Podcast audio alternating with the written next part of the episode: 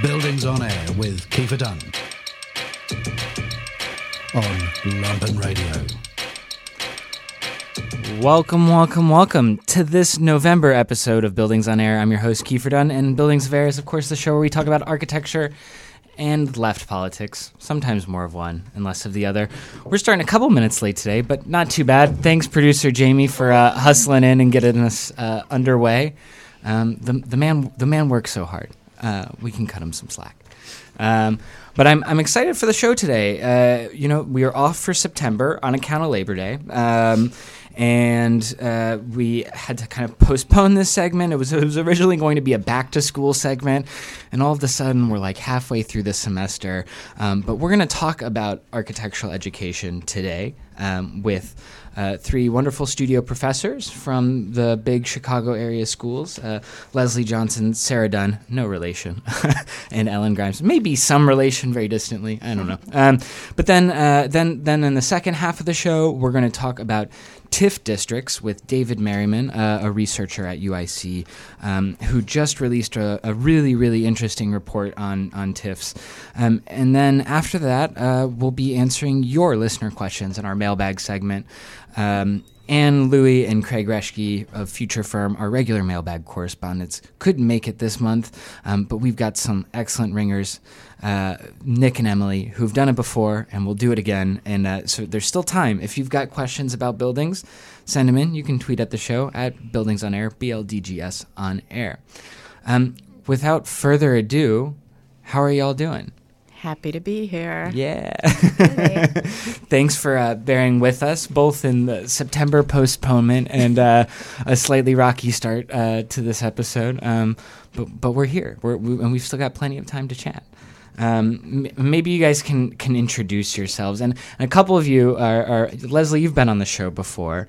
Yes. And uh, Sarah, you've also been on the show before, but in in in, in a long lost episode. And so, you, so listeners to the podcast feed might notice that the podcast feed begins with episode two of Buildings on Air. Because episode one was our pilot episode that went out live over FM radio, but the the recording has has vanished into thin air. So we don't. So it's not on the podcast feed. Building yeah. the legend of buildings on that's air. that's as it right. Yeah. exactly um, so it's it's a mysterious episode um, anyway L- leslie why don't you why don't you kick off with the intros Um, Leslie Johnson. I'm a architect, designer, um, but a faculty member at the Illinois Institute of Technology.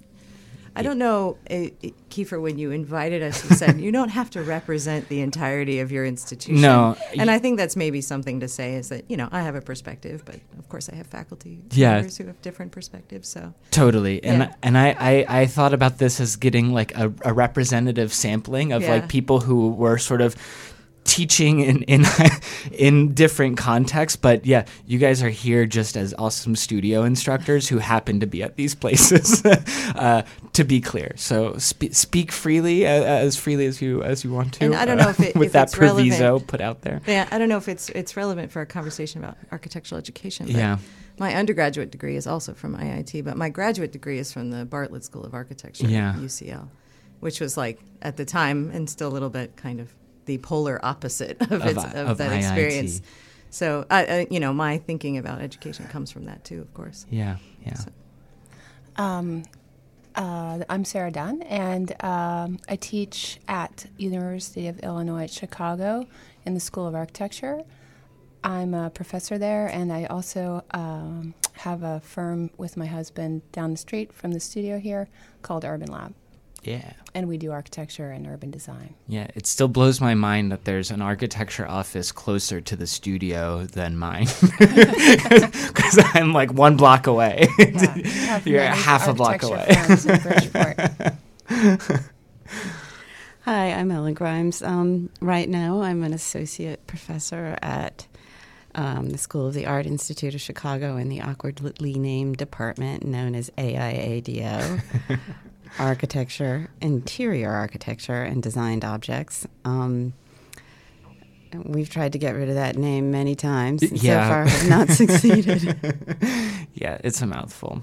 Well, thanks so much for for being here, and um, I'm I'm excited to have uh, you guys here in particular. Um, s- since I, I've sort of like had a lot of time, a chance to talk with you guys, I've been on your reviews, you've been on my reviews. Um, I don't think I've ever been on one of your reviews, or you've been on one of my reviews, Sarah. Have you ever but been to a UIC? I've never been to a UIC review, so you have the you have the the virtue of being one of the only people I know at UIC. but I know you as a practitioner, um, so I can I can imagine. Um, but yeah, I, I mostly I wanted to talk, especially like I'm a, it's it's kind of selfish. Like a lot of this show is like me like pursuing like this my curiosities like in a public forum, which is a, a, luxury that um, I, I don't take for granted at all. But I, I've sort of been teaching for three or four years now, and so and I'm I'm sort of just generally very curious about.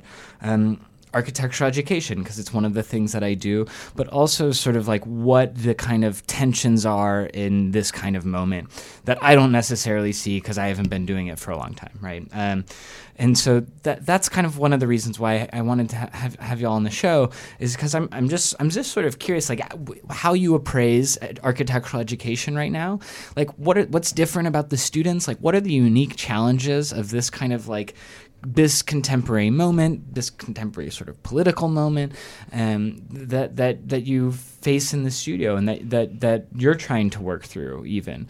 Um, so you know that's kind of become the mo of the show since episode one. Is I usually set the table with like a really huge unfair question, um, and and just have smart people around and, and and we kind of we kind of chew on it. So um, that's the unfair question and.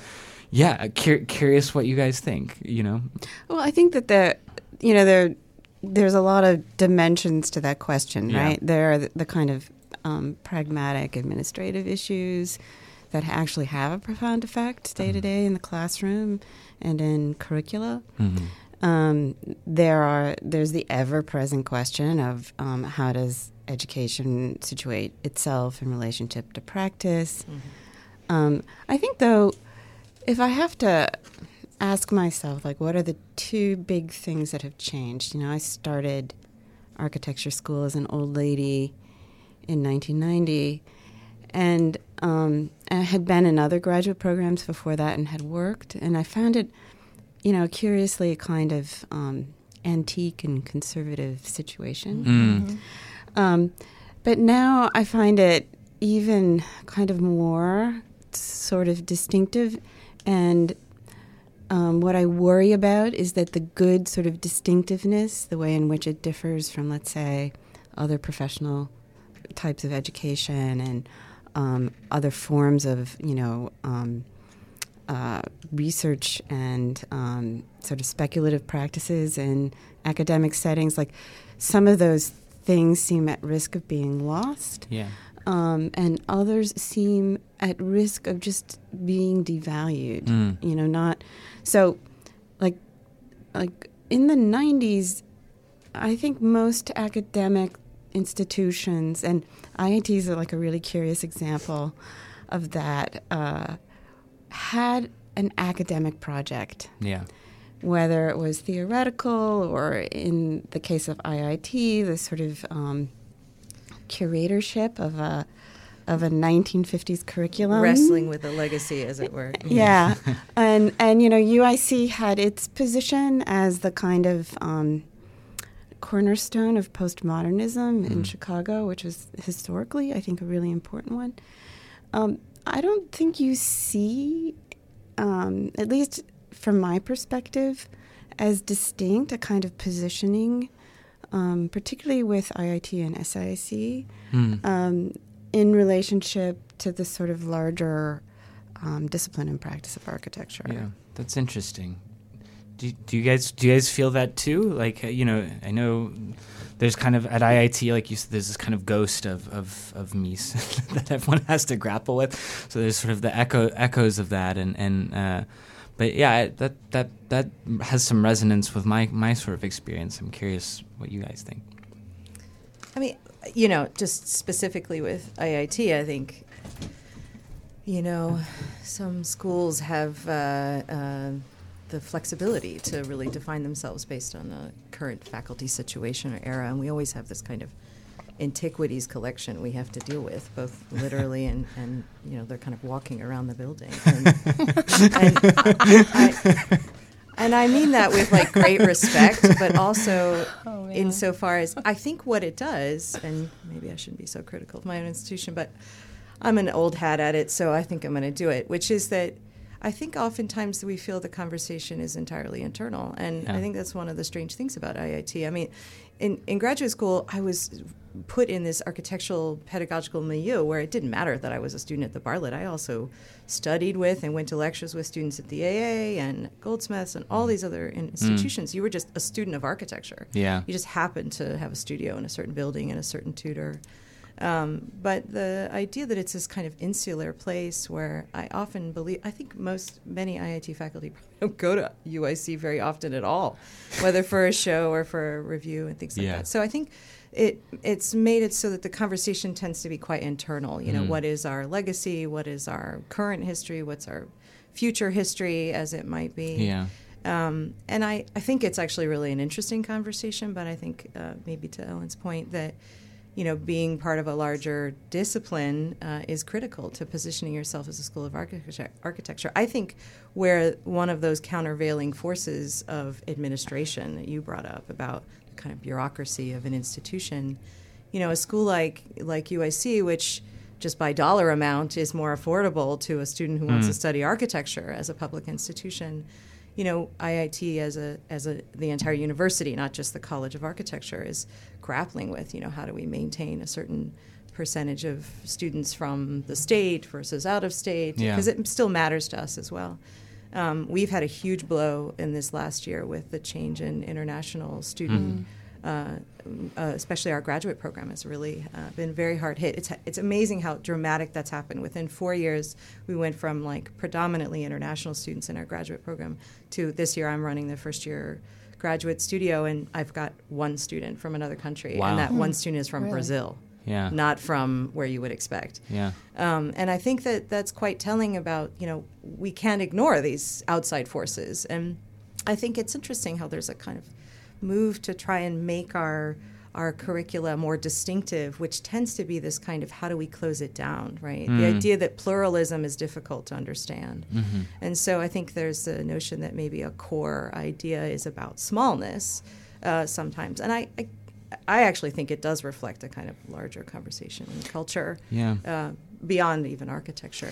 Yeah. It's a, it's an interesting moment. I, I don't think it's fully formed. It's a kind of Uh, we used to get a magazine at home called Current History, and I kind of feel like that's what I'm Yeah. going through right now. Well, at the same time, dealing with the day to day of you know how do you teach students of architecture to think about the built environment, you know. Right. So not to hug the mic here. So No, no, I, I think it's really interesting because you, you would expect that kind of condition of of a, a sort of like having a distinct project to be something that kind of I don't know gets associated with like a, like a monk like sort of like being in the cloister. But but I really appreciate what you're saying is that like actually it's the it's the total opposite that like you have to engage in the world to have a kind of project, right? Um, um, which I think is, is really easy for, for everyone to kind of lose sight I of. think that's particularly difficult for architecture because you know, my husband went to the Cooper Union, and it's this kind of monastic, you know, enterprise in the middle of a major bustling city. Yeah. And you know, I think that kind of history of the monastery that the university has is very difficult for Yeah. architecture. I mean, we're really talking about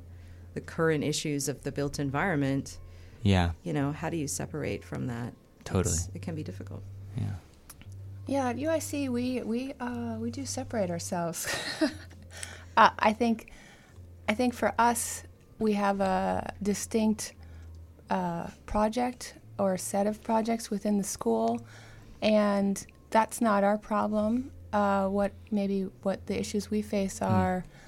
Um, it's it's interesting to hear the IIT side of it of the kind of opposite uh, private school with tuition issues. We have the public school with lack of funding issues, Mm. which uh, creates its own set of problems. Of you know, very, we're very scrappy. You know, roof leaks. uh, you tape everything together, but the mood inside the school is really good, and uh, and I love teaching there actually. Um, but I think, in a way, maybe we're trying to maintain uh, that kind of traditional or removed or mon- not qu- I wouldn't say monastic, but Hmm.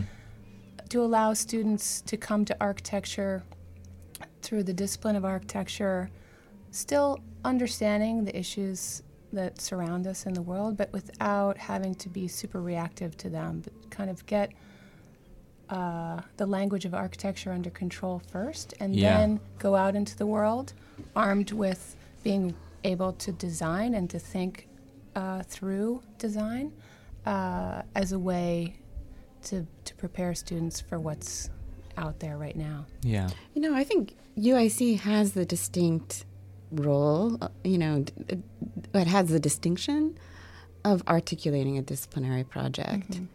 Um, and, you know, not everybody sort of toes the line in quite the same way, but it is an active part. You know, articulating that disciplinary project is an active part of the pedagogy and shapes the curriculum. You know, I, I come from a school that supposedly is anti disciplinary.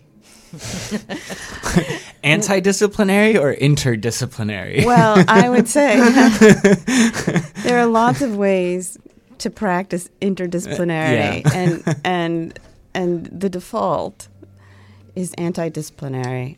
Um, yeah. and I think that's what happened. Has that that's the the trauma that um, I think most people encounter when they go to teach at SAIC Yeah. is um, a, a curriculum and a kind of teaching format that um, situates itself outside Yeah. of the discipline's traditional practices.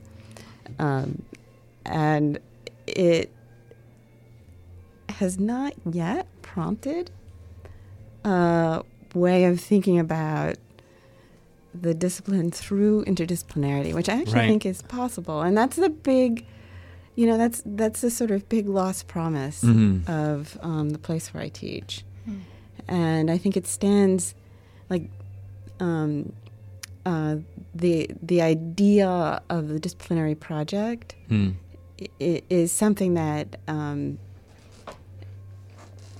you know IIT seem I have taught in all the all these places Yeah, and I think that's credit maybe all worth of them. out. Yeah. Right. Yeah. we yeah. all kind of know that, but uh, Yeah, we, I we mean, should say that. The IIT disciplinary project is a historical one, right? And Yeah. so I don't think that's entirely true. okay. I think that, if I may, I mean, I, I think that we have our tenured faculty think it is, um, but they're not the entirety of the faculty, um, and not all of them do. And this is actually the conversation we're kind of Yeah. having right now. Which, see, I think what's interesting about that is that I wish the students were more interested in having Yeah. that conversation. Totally. they, I don't think they want to. I think they kind of think like, can you just solve this, and so I know what classes to take. Well, I you know, think, you know, from their point of view, and I'm completely sympathetic about it, is, um, you know, I went to an expensive private school when I was an undergraduate, but I had no sense of what it was costing.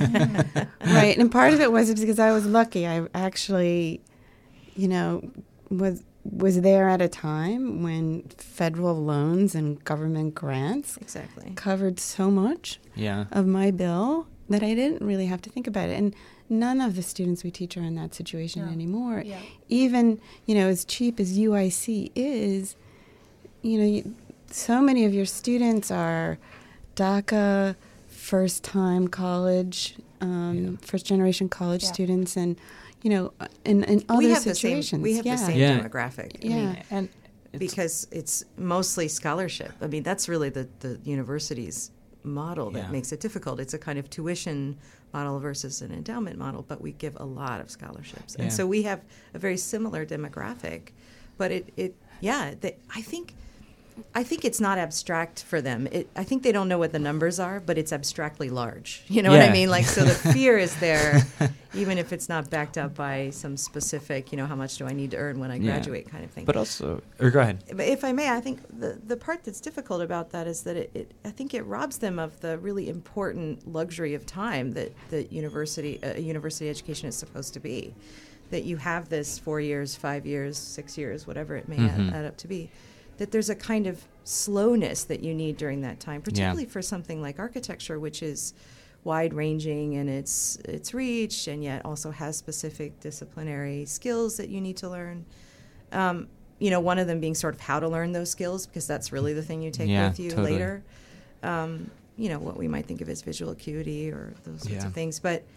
I I think they, they don't get the slowness anymore. And they're afraid to take time to do something. Yeah, which Which is our whole discipline is to Yeah, take to time take to do something. yeah you only or to do it many times to get it to you know get it right or, or to make it better. yeah you know. Yeah, and, and it's hard, like, because I, you know, I, I can totally appreciate the kind of pressures, right? Like, um, because you know, I, I finished grad school in, in 2015, and when I finished grad school, you know, I had like like 500 bucks in my bank account and like no job prospects, and like, you know, I grad I did really well in school too, and I was like, you know, sitting there and I was looking at the world and I was like, man, like maybe I should have been like learning Revit instead of like caring as much as I did about history and theory because all of the like all of the students who like really buckled down who did like crap in studio but you know were really focused on like get, getting a job and like being on that grind like did like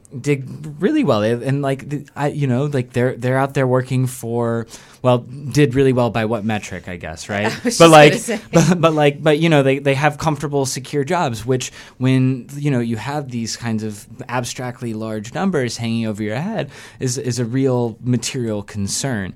And so you know and, and I- I guess one of the, the ways that I think that manifests like uh, in in, a, in in the kind of level of the faculty is I think that there's always this kind of debate between the sort of like idealists and, and, and the kind of pragmatists, right? right? And like uh, in in the sense that I think you do have a lot of a lot of faculty who who are maybe overly concerned with employability um, but but also like you know it's a really tricky thing to manage because because how could you not be?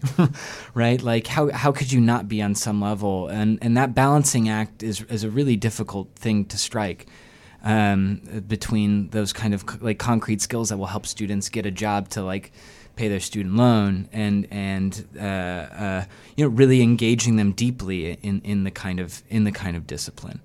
Um, I think it, I think it's it's just it's it's tough. It's tough. Um, and I and I'm not exactly sure what to do about it, because because in many ways it's a kind of structural problem, right? It's not like a an ideological problem. I think we, in our faculty at UIC, I don't think we have uh, pragmatic versus idealistic. I think we have prag- pragmatic idealists, and our thought is that we will teach them. Uh, we will teach them within the discipline of architecture, Mm. and then they will go out and be in the profession of architecture Mm. and that's the uh, we try to keep those two separate within the school. So the school is about the discipline of architecture, and then many of the students get side jobs as they get more and more advanced Mhm. in their career, and also because they they just have to because they have to pay the bills. Mm-hmm. Um, but we hope, we strive to provide them with the skills that mean that they can get a job even after going through our kind of nutty curriculum. Yeah. And yeah. they do get jobs, Yeah. actually. Uh, and I think the, the often the fact of getting a job or not getting a job uh, is, as you say, completely outside of uh, the control of, of no matter what you teach, because if the economy is good, then there are jobs. And if the economy is what we went through in 2007 Right. and 8 and 9, we lose a whole generation of, of architects because there literally are no jobs, no matter what skills you have. Which is interesting because I actually think that an architectural education is something, you know, I wish we, ta- as architecture professors, talked about it as more of a kind of amazingly broad, not general education, but it has application to so many different Hmm. ways of being in the world. Some of them earn you money, some of them are just about how you vote, some of them are about how you write, um, or how you think. And I feel like the you know, like the world I, as I saw the world before I went to architecture school and the world I, after architecture school, I, I have a difficult time reconciling those two perspectives. And I feel like I could do many things with the education I had. And I know for a fact that my students will do many things with the education they're getting. Some of them will go on to practice architecture in Yeah. a maybe more traditional way that we expect. Um, and oftentimes, I think those those are the students that take the Revit classes and such. They know they want a kind of particular professional track, Right. and they pursue that, and they're quite happy to pursue that. Yeah. You know, if I may, Kiefer, I, I would say you you're you have a more open set of questions in the world, Yeah. and now you you practice as an architect, not in that you're making buildings, but that you ask of the world questions about Yeah. its physical, re- its its material resources, its uh, logics and organizations, and I feel like that has application well beyond, uh, you know, internship and licensure and such. And Yeah. so I think that the students, I know that the students who who care to to pursue that will will get there because they have to pay the bills. they may also do that during the day and do something else at night, you know, Yeah. and or on the weekends. And I think that you know maybe it's just a particularly American thing that like your job is your your your sum total of your identity, yeah. identity, you know. Yeah. And it's you know it's just not always the case. But I know that's a very difficult argument to make to someone who's thinking about that. You Yeah. know, five years down the line in the middle of it. Yeah. You know, I, I try to say to the students that I had a client once that said if you want to be a really good generalist, you should specialize, specialize, specialize. You know, like you should just get really good at what you're doing right at the moment. Yeah. Know everything you can about it. And I f- sort of feel like that's that's the part that I wish my students could recover is that they could just care about the particular day, that particular week, that Mm. particular semester, and that if they push that at, then the other things will come. Yeah. And I don't mean like if you build it, they will come, but then they appreciate the discipline. Yeah. Maybe this is to Sarah's point about saying being part of the discipline of architecture will lead you into the profession of architecture. Yeah. You'll have that as a really strong Yeah. perspective.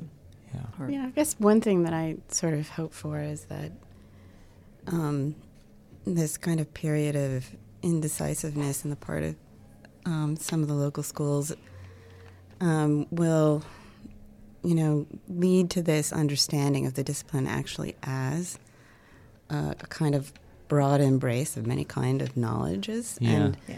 um, um, you know, Bob Somol at UIC is fond of calling architecture the last liberal education, and I do think that's true. um, and uh, you know, for myself, s- sitting in an institution where um, the idea of getting a job is is is like understood as selling out. um, Yeah. and and my department in particular is seen as a naughty stepchild because we have we have offices and jobs outside the institution. uh, I particularly kind of value um, the way in which the discipline promises uh, a means of you know expanding the profession, and um, I think that you know that that's sort of my hopeful note, my optimistic. yeah. I was gonna um, try to take us there for the day. I'm glad. yeah. that um, as indecisive as things feel right now, at least in places like SAIC, um, you know, for what architecture education will become, I think the only way it will survive is if we can begin to, you know, articulate how the discipline has the potential to create new possibilities for the profession. And I think it's happened in small ways Yeah. whether it's through, I mean, I think something that's really amazing that's happened at UIC in the past 10 years is this sort of reclaiming the drawing mm-hmm. As not only a speculative um, realm, but also as a way of allowing students that kind of disciplinary focus and and that that permits exploration and experimentation, but that al- that also turns the page and becomes professional accomplishment. Um, and so, uh, you know, I think kids from UIC get jobs in part because their portfolios are intense, and um, you know they stand out as people who have a command of drawing as a language of communication and experimentation. Um, and so, you know, with that as an as an example, I think that there are other ways in which um, a disciplinary focus, which is the practice of education, um, opens up possibilities for, let's say, for new models for participatory design. Mm-hmm. You know, and other other other ways of which um, are other modes of thinking for the organization of work, day to day, or even um, for the role of the architect. You know, as citizen, to use a word that some of my colleagues use a lot. Mm-hmm. Um, or as uh, public intellectual, or as like civic practitioner. Yeah. Yeah. I mean, yeah. I think I'm I'm I'm always curious about this too because I think um, the, the, the this this breadth right is almost like it, it can seem counter to a kind of disciplinary specificity, but I don't know that they always have. They're, I think what we're all saying here is that those things aren't aren't at odds necessarily. Um, but I'm, I'm also curious too about uh, this sort of like the social obligations in, in of that we feel like in the profession, or at least I feel right. I, I mean, I, I think that there's is a kind of open question in the profession uh, uh, uh, about like what architects' responsibilities are um, to like do to do good in the world. And I and I think we all want to do good in the world. I think we get into this profession because we want to think critically about kind of material reality and contribute to like you know transforming that material reality in a way that's positive. Like I think you know we we all want to make nice things, right? and, and put and put them out there. And I think um, uh, a lot of students have that ambition. And and I, I, I see more and more that ambition kind of being folded into uh, syllabi and, and curricula, and which is which is really fantastic. And I think it's one of the reasons why you know architecture lobby has been really successful. Is because students are kind of like hitting the ground of the profession and realizing like, whoa, actually, like the profession is like service for like like for, for for developers and like luxury clients, and it's not this kind of social thing. Like I don't have the opportunity to kind of build public buildings, but but I actually think think that that like cognitive dissonance is like really really healthy um, because it help. It, I think it'll ultimately help us kind of transform the practice into a way in, like into into that kind of vision of something that's that's progressive. Um, I don't know. I think as somebody who kind of grew up in the sort of social thoughty world of yeah. the University of Chicago, um, it has always struck me as deeply bizarre. Yeah that architects don't think that their work is quote unquote social, or that uh.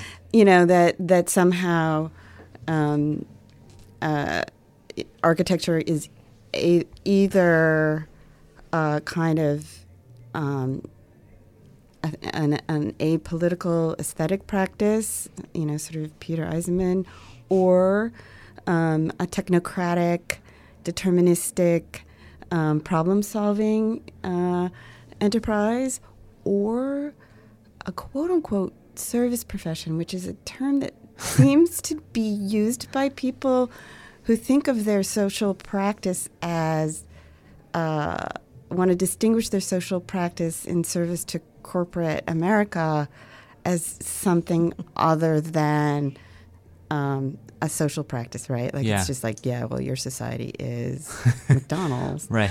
Um, like it, it, it, it just I get cognitive dis- dissonance with like that question at a certain yeah. level, um, because you can't separate uh, buildings from social life or civic life. You sure. just can't. Right. Um, nobody's going off and building a cube in the middle of the desert yeah. without encountering some kind of social condition, and um, and so I, I, I would say that yes, like it's great that things like architecture lobby exist. Yeah. But the way in which AIA and other sort of professional organizations like categorize the social as this like special little thing you do when you're done with your real work totally makes you know, like just seems bizarre to me. Yeah. Um, when when you bring your drawings to permit, that's that's a civic and social exchange. Like you are participating in this complex network of political compromises, um, you know, cultural decisions, and we need to appreciate that. I think more deeply, and I think it is the fault of the school of schools in a lot of instances where they begin to sort of treat architectural practice as sort of belonging to these polite categories Mm, hmm of Well, I think commercial, a- academic. I mean, I'm nodding social. vigorously as Ellen's talking, but Yeah. I, I think the the the most recent iteration of that is the conversation about is architecture a STEM discipline, which you know, I just I won't go into the nitty gritty of faculty meetings at my school, but. There, Oh, you know, recently the. AIA said the Congress has said it is a STEM discipline, except they haven't actually done that. It's Yeah. a whole like bureaucratic thing that they've started the process of. But of course, now all these people want to study architecture, and th- there's this one little fussy bit, which is that if you're an international student, you can stay longer if you have a STEM degree on your OPT, your uh, Yeah. I Huh. can't remember what it said, training. And I remember always remember the T is training, get- which I think is ridiculous. You but get a third more. You get an extra Yeah. year. You get Yeah. three instead of two. exactly, and you know these these things have real life implications for Yeah. our graduates, and and yet we're still talking about like is it a STEM discipline? And then one of our you know like one of our faculty Yeah. is like you just have to change the like designation with you know your local congress you know whatever, and it's like it's some categorization question. This is where it was headed, and I think you know I think of architecture as a way of seeing the world, and sometimes that means you act upon it, you you uh, uh, build something, I guess, maybe in the most direct way. Sometimes that means you discuss uh, uh, the question of your local street corner. Yeah. Um, it is a way of being in the world. I mean, I, I agree with the idea that you know to be a citizen without thinking like an architect. I, I, I have I have cognitive dissonance imagining how you could separate those things. But I understand why uh, schools of architecture, students of architecture for sure, want to put blinders on sometimes because I think if you're dealing with the question of you know the proportion of something, trying to also make sure am I, you know, doing good in the world and what does doing good in the world mean and am I serving corporate America? You know, it's like they can't handle it. So it's a way of separating from that, and I think faculty do the same.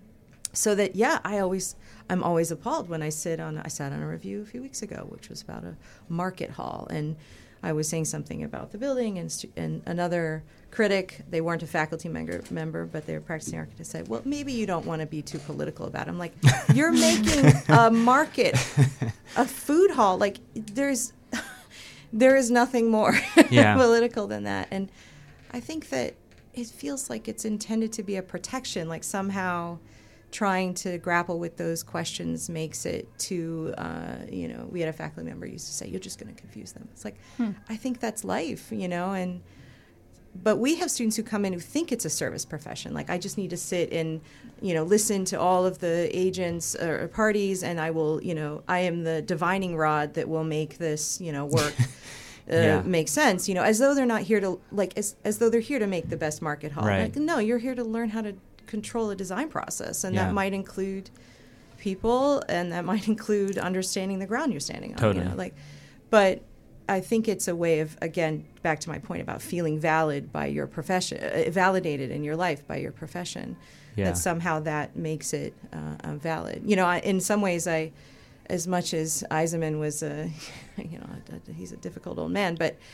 Um, my husband was in his studio one year. It's a, quite a story, but Yeah, I didn't even go to Yale, and I have an, an angry Eisenman but he has a position, right? And Yeah. and somehow the idea that you have to carve your corner of that, and it's not just the AAA. I think even in architectural education, people say, "I'm just you know concerned about whatever questions of form. I'm just concerned about questions of you know service. You know, I just Hmm. don't know how you can separate those things. I think our profession is all of those things, but maybe it's just the the nature of specialization that you have to specialize to become a tenured faculty member. You have to have your specific Yeah. expertise, you know, and so.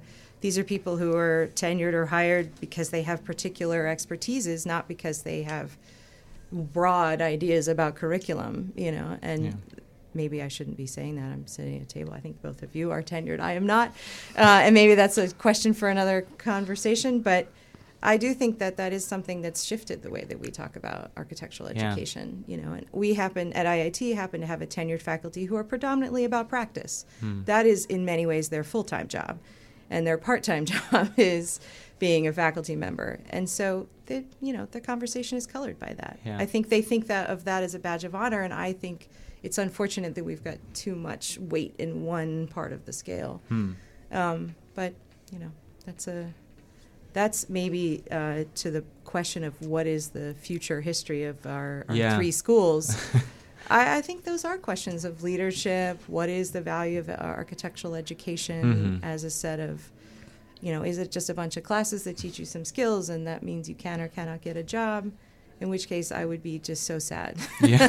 to Yeah. um, but I do worry that when we have university administrators who only care about, you know, number of students and tuition dollars and are we maxing out our, you know, classroom space? Like, where, where's this? When they talk about it in the language of corporate America, how does a college of architecture like yeah. not get the student. I mean, they talk about the students as customers. You know, like how do we grapple with that issue? We were already grappling with that Yeah. issue, and now the university has been turned into a question of the corporate model. You know, I Yeah. think it's just going to be more difficult. Yeah. I'm sorry. Yeah. You're looking at your watch. No, I, I'm I, Are we I'm I'm always or- looking at my watch. That's my Oh. job as the host. It's not any specific like. this is not a social cue. It's it's a strictly. It's a no. We, we've got we've got ten minutes left. Uh, yeah, I mean, I, I think this question of the political is really interesting, and I guess one of one of the things that I've sort of. Uh, am, am sort of fond of saying is like, of course, architecture is always political. Ev- everything is always political. The the hotel workers on strike was like political, right? Like, uh, but but I, I'm always I'm always uh, wanting us to be very uh, make clear distinctions in which I think the categorizations are an an, an uneasy but necessary tool to help us sort of like divide what is political in, in nature, which is everything, versus what is actually doing politics, right?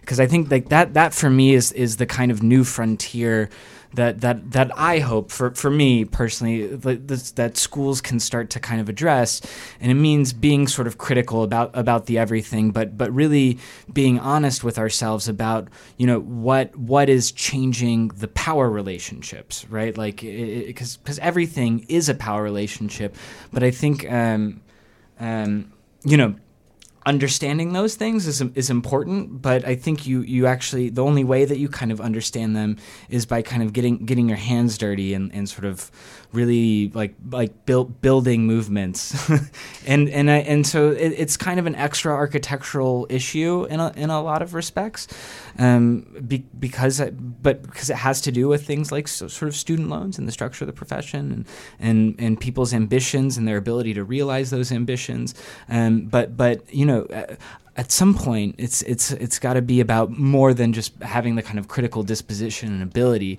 um, because if if that's never kind of op- if if if we don't ha- like have the ability to kind of like uh, uh, know where the road leads, then like how will we ever know to walk there? I guess is It- is maybe if to I- use a were to talk about Yeah. it really, I don't know, even a little bit pedantically, I, I would think, you know, I would hope to teach my students to think analytically about the Yeah. world. Uh, we talk about critical thinking. You know, you Sure. hear that everywhere. Not even not just in architecture, but I think it's actually analytical thinking that matters. Mm. Which is how do I peel apart all these layers? How do they interact? Whether they be people or rule sets or yeah whatever they may be. And I, I think that in architectural education, I can only speak to that.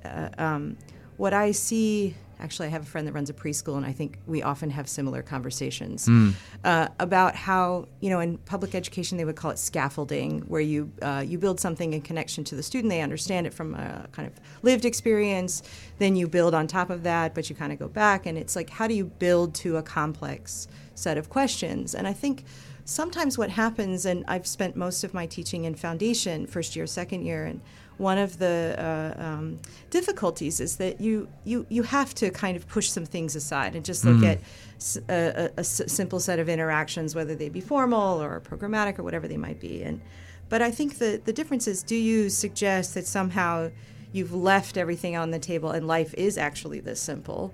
or do you say, look, we're focusing on this aspect or this set Yeah. of interactions because we want to, you know, hone them or understand them better, but it doesn't mean to say that the question of you know these other things on the table Right. don't exist Right. and i think uh, particularly in foundation that that's often a real friction you know because i think that there's a, it's so seductive to want to just say the rest of that doesn't exist. Let's just deal with the nine square you know or the cube or right. whatever it may or, be. or the flip side let's just deal with the politics Exactly, part of it right? Exactly. yeah, yeah So- and not and not the kind of disciplinary like you know buildings have gravity uh, right? So the really Yeah. difficult part as an educator is like how do you make something both you know focused and refined and not necessarily simple but where you you really can be explicit about the layers that you're peeling apart. Hmm. and at the same time connect it to this broader set of questions that maybe you don't you know directly address until next year So I can't help but feel like we've we've gone full circle here because I feel like the thing that informs that sort of uh, that that being that explicit kind of this is these are the layers this is the kind of framework is having that kind of um, that a project right? A, a kind of project that's bigger than any sort of one student or one studio um, that can kind of like in, inform that so everyone's kind of speaking a common language. So, um, which which I think is interesting. I we, we only have five minutes, so uh, I think in these conversations, it's also like we, you know it's like big weighty issues, and we kind of talk about things in like sort of very very abstract ways, um, and and. Uh, yeah, I don't know, which I guess is just conversations with architects a lot of the time. but but I'm I'm curious, like uh, uh, like if if you guys, Ellen, you, you you put us on a kind of optimistic note earlier, but maybe we can like end end on like a, a very optimistic sort of sort of note. Like, wh- what is it that's got you like really excited in the places where you're teaching, or like about architectural education? Maybe it's just like a student studio project that you're looking at right now. Like, you know, I don't know. Like, what's what's getting you what's getting your blood pumping uh, the, these days? So we can we can end on a kind of like high note.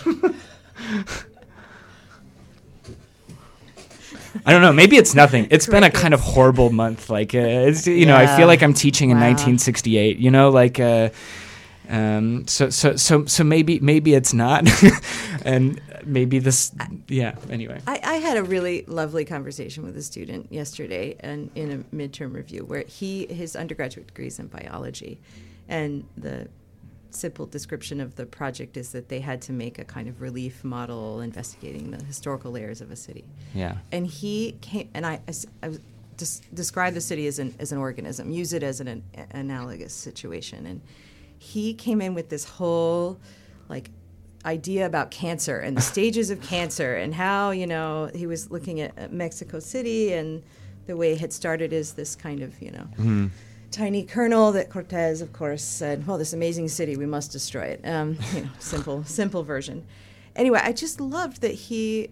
I didn't ask him to, but I loved the way he was able to use the language of his previous discipline really explicitly as a, a, an analogy for his current one, and yet he couldn't see it as like, how do I shift some of these little bits and pieces Yeah. of semantic discussion? But we tried to grow that conversation into this like, how can it be more? Yeah. And it was just an exciting moment. It was saying, you know, Yeah. it's maybe that's too small, too fine a point for what you asked, but I enjoyed that someone could see how architecture isn't this like whole separate thing, but Totally. actually is just a you know can grow out of their their a, a- a language they already had. Yeah. So- Yeah. Maybe only biologists can do that.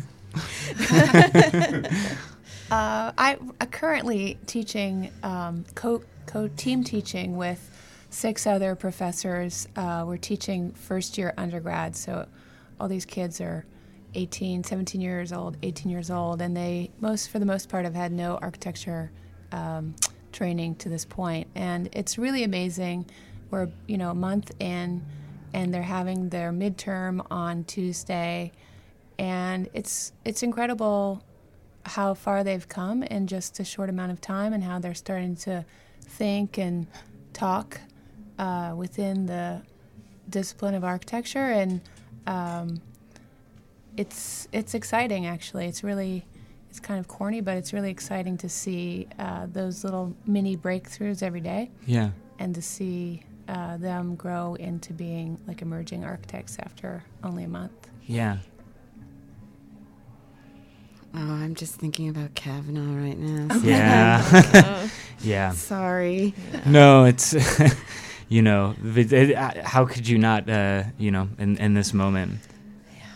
And you know, it, it's actually, you know, I don't I don't know we've, we're, we're almost out of time for this segment, but it, it, it has been. I think that's a whole other interesting conversation to have is how to how to navigate a classroom environment when all of that stuff is going on, especially at SAIC when we teach eight hour days, and so seven hour days, and And and the marches are outside the and- window. Yeah, we we we ended class early. Yeah. You know, it's Yeah. interesting. On Friday, my students were talking more about the Van Dyke situation than Kavanaugh, and I mean, at least they were talking about something outside of our building. But I thought that was interesting. Yeah. You know, the and maybe it's just the group I was with, but Yeah. Well, uh, on that note, I mean, I and, uh, we we do have to end the segment um, and, and go to a break. Um, but yeah, I, I don't know. Archi- architecture, uh, it, it gives and it takes, and, and, and teaching always seems to give. so uh, that I, I stumbled into that aphorism uh, for what it is. Um, but I, I really appreciate y'all's generosity in coming on the show and, and, and your generosity with your your thoughts here. Uh, and yeah, I don't, I don't know. These are all complicated questions, and like I'm always grateful for, for my optimistic note to have a sort of community in Chicago where we can kind of think through these things uh, together. It feels that feels very special and, and unique to this city. So on, on that note, thanks, thanks so much for coming, y'all. Thanks you. to Yeah. Lumpen Thank and the guys who and the people who run it. Yeah. You guys do amazing work. Welcome back to Buildings on Air. Um, and, you know, if you're not listening to this show live, I say it every time. You're missing producer Jamie's excellent, excellent music choices. when he shows up on time. when he shows up. yeah, but that that was a good music choice. Thank Uh, you. I just I felt that after Brett Kavanaugh, we needed something a little somber, Yeah. and I thought it commented nicely on what we were talking about, or what you guys were talking about, Yeah. while I was racing around like a bad man. Yes, yes, uh, and and now now we're in the studio uh, with with David Merriman, um, who who published who wrote this this amazing report on TIFs and. Um, TIF districts are tax increment financing districts. Um, we, we've talked about TIF on the show before. I was joking with David during the break.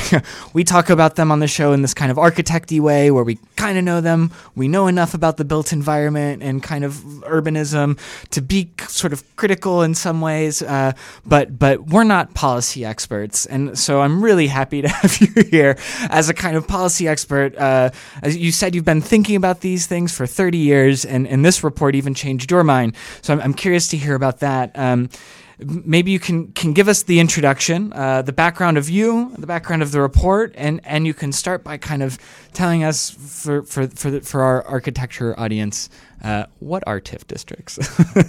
Sure. Uh, glad to do that. Yeah. And so uh, I'm, I'm actually an economist, although I teach now in a Department of Public Administration at the University of Illinois.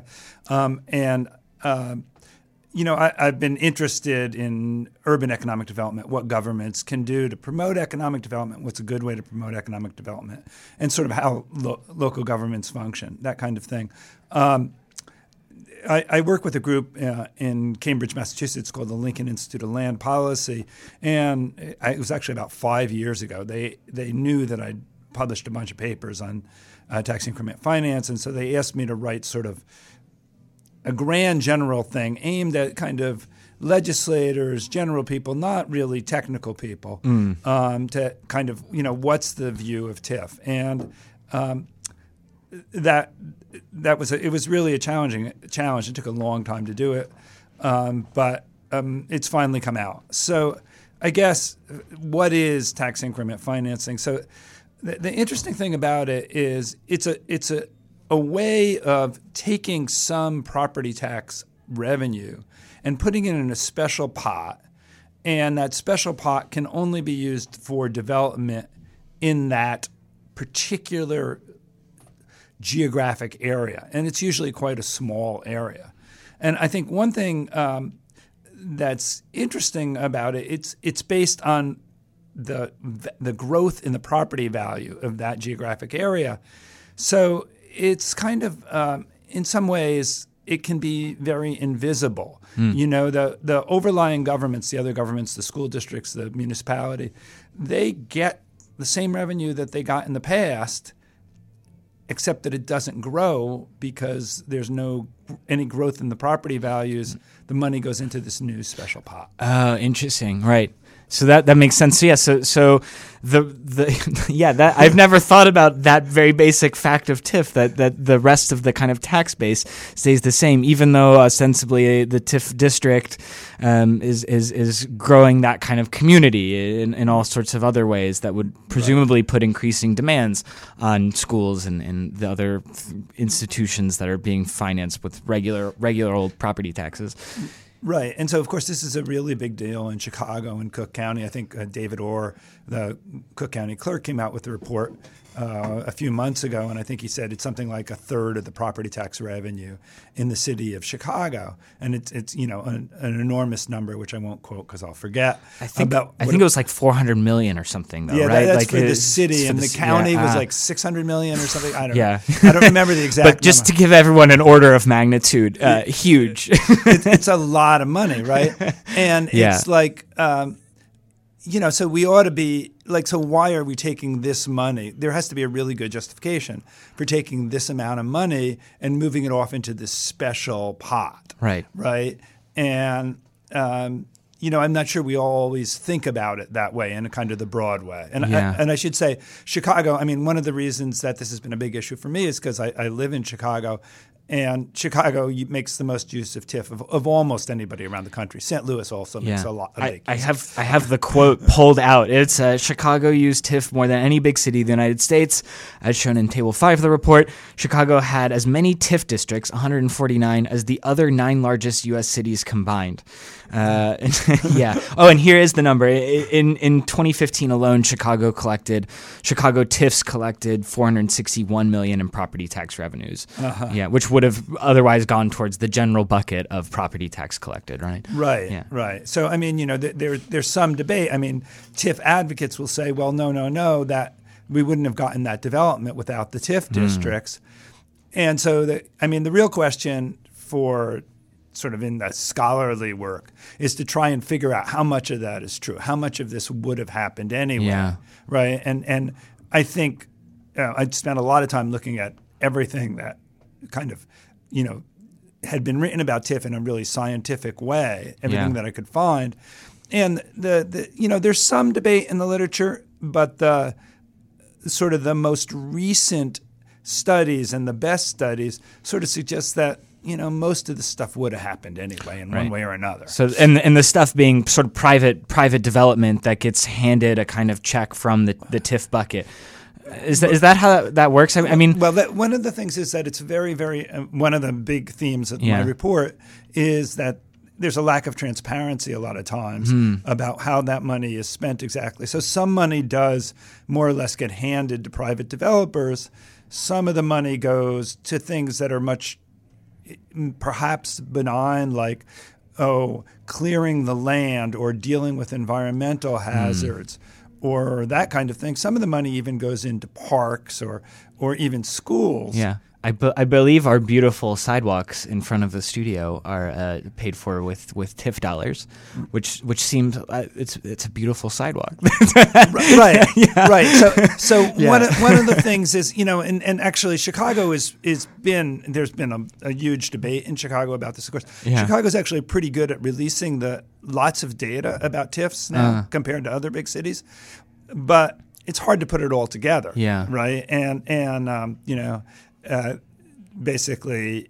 It's it's going to take a lot of work to figure out exactly where that money is going, Right. And it's different in different TIF districts. Yeah, and that's because that's that's sort of you know my my curiosity, and I, and I have a certain kind of politic and approach that that sort of always colors my view of these projects, and you know which would meaning like you know I look at the the sidewalk and the kind of public works projects, and I'm like great, like public uh. investment in like in like local neighborhood spaces, like cool, and then you know I see sort of like really as an architect I see like really crappy like mixed use buildings uh-huh. that I know are going to be like garbage in 50 years uh, that that you know get a giant blank check from the city to kind of underwrite the, the development to to stimulate development in a in a certain area. And so um, you know, we we've got one on 35th and Halsted here in the neighborhood that's kind of an atrocious building and has like a lot of empty storefronts all the time and like you know like there are parts of it that work and like there's the, I guess the apartments up there are kind of nice like you know so it's it's kind of a mixed bag but you're like ah, I don't know Well, And s- so So I mean, I think one of the big things is like, so who should make those decisions, Right. right? And a lot of times, the the, TIF, the decisions about TIF, they're- as I understand it in Chicago, the Yeah. way they're made is, you know, the there's an alderman, and the, the alderman is going to come to the Department of Development, the, the, the city's Department of Development, which of course is controlled by the mayor. And generally, that alderman didn't think up the idea in their own head, Sure. right? They maybe have been approached by a, a corporation or a business that wants that, or maybe they've been approached by the community. Hmm. But you know, the, I guess the question is, what should be the public input on that? And also, from my point of view, you know, this the, the elected body that should make the decision is the city council. Of Yeah. course, we elect the mayor as well, but the the city council gets kind of one shot at it. So Yeah. the, the you know the the department of this, the alderman suggests that the Department of Development will kind of work with it and, and write up a proposal with the developer, and then the city council votes on it and says yeah up or down and almost always up because you know the, each alderman wants yeah they don't they don't want to get their their their proposal rejected the next time around when it's their turn right right and and because Yeah. it's not i mean also i think because it's not that money isn't directly competing Yeah. with other uses because it's mm, future money I see yeah so you know i think the city council kind of has a responsibility to say okay if we're going to improve these things then we ought to be looking at them on a regular basis, or somebody ought to, Yeah. somebody objective, somebody outside the process should be looking at these things on a regular basis. Yeah. Interesting. Yeah, and and and so I'm I'm also curious too because these things do have that kind of like I mean it's they're, they it's urban right? I mean they have a, a geographic element to them. And and in the city of Chicago that of course means that there's uh, there's an, an an inequity aspect to to any kind of urban question that you have to kind of grapple with in in thinking about public policy. Um, and you know I'm I'm I'm originally from Atlanta and it's it's very similar there too. And I, and I kind of remember getting obsessed with in, in Atlanta they're called TADs right? Right. and and and they have the Beltline project, which is a huge sort of massive implementation of of mm. TIF on a kind of grand scale, and you know, and so I I don't and and there you know they were kind of using that money. There's an idea that they would use that money to help stabilize the the the neighborhood, um, so that the people who lived in the kind of south and west sides of the city Right. uh, in Atlanta would would be able to like you know benefit from this new development instead of being displaced by it. And and it was kind of too little, too late by the time that all came around. Um, and I think you write in the report a kind of little case study about that Right, right. opposition. But like you know, so so I'm I'm curious what the in, in your kind of overview of this, you know, I I because I, could see how how how it's helped how TIFs have helped or hurt kind of urban inequity because I could see how they they could totally help, right? I mean, as, Right. in a kind of as a kind of redistributive mechanism. I mean, I, what I think is that a lot of times TIFs aren't the right tool if you have a, a really blighted neighborhood. Hmm. For TIF to work, somebody has to have some hope that you're really, if you put some money in, you're really going to get an increase in property values because that's that's where the money comes hmm. from, and you know the the problem is, you know, you get things like the, a lot of the Cly- Clybourn corridor, which is a you know a very kind of swanky area now, hmm. yeah. right? That was formed by TIF money. It, it's relatively close to downtown. It's on the n- north side, and you know they put money into it, but it's very hard to believe that you wouldn't have had development there over time anyway. Sure, Right now, yeah. especially looking at it in retrospect, but you know there used to be a lot more. Um, there used to be a lot more blight there Yeah. right? But it's still the location was such that it was going to grow. Yeah. So TIF works really well in that kind of neighborhood where you're sort of on the cusp of development. But that's that's not. Um, I mean, it works really well in the sense that it, it generates a lot of revenue, but Yeah. maybe it doesn't work really well in the sense that maybe it wasn't needed. Right. The, in the more blighted, the more really challenged areas, you know, if we talk about many areas on the west side of Chicago, Yeah. TIF is probably not going to do that much. You need more. You need different tools. Maybe you need to go in there with you know, with money that you're putting in um, up front, Right. Right, and Instead of instead of the future money. instead of the future money. Yeah. Right, right, right. No. So, so I mean, I think we shouldn't.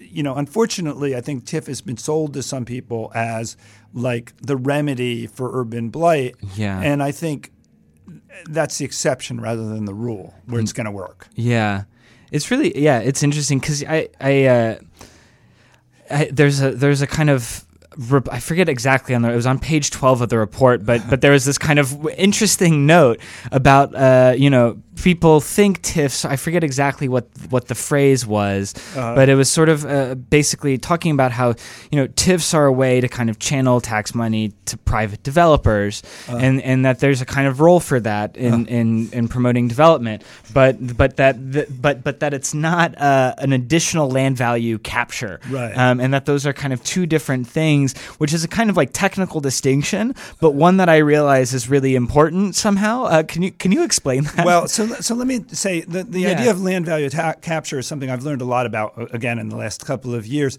It's something that's used um, particularly in South America and in some other parts of the world, much less in the U.S. Um, but the idea behind that is, you know, suppose that the public sector does comes in and does something that makes landowners around it rich. So the you uh-huh. know the typical example is you build a new subway line, right? Uh-huh. And you know I, I spent some time in Tokyo and I've seen this. Like you know, being close to a subway line, man, that that's a great area to be, right? Yeah. And you want to own land close to or close to an airport, Yeah. right?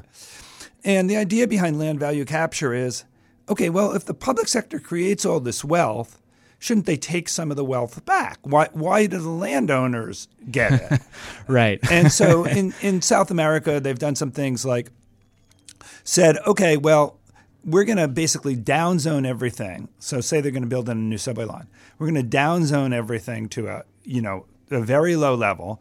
And uh, we're going to put in this new subway line. And then if you want to develop that, you can buy to upzone it, right? Ah, yeah. But when you buy to upzone it, then the money goes into the public treasury, Right. Right, and and helps support everybody. yeah. So that you know that's a that's a kind of an idea. It's an idea that's much harder to sell, frankly, in the United States than in a lot of other countries. Right? They Yeah. do some of it in Canada, but very little has been done in the United States.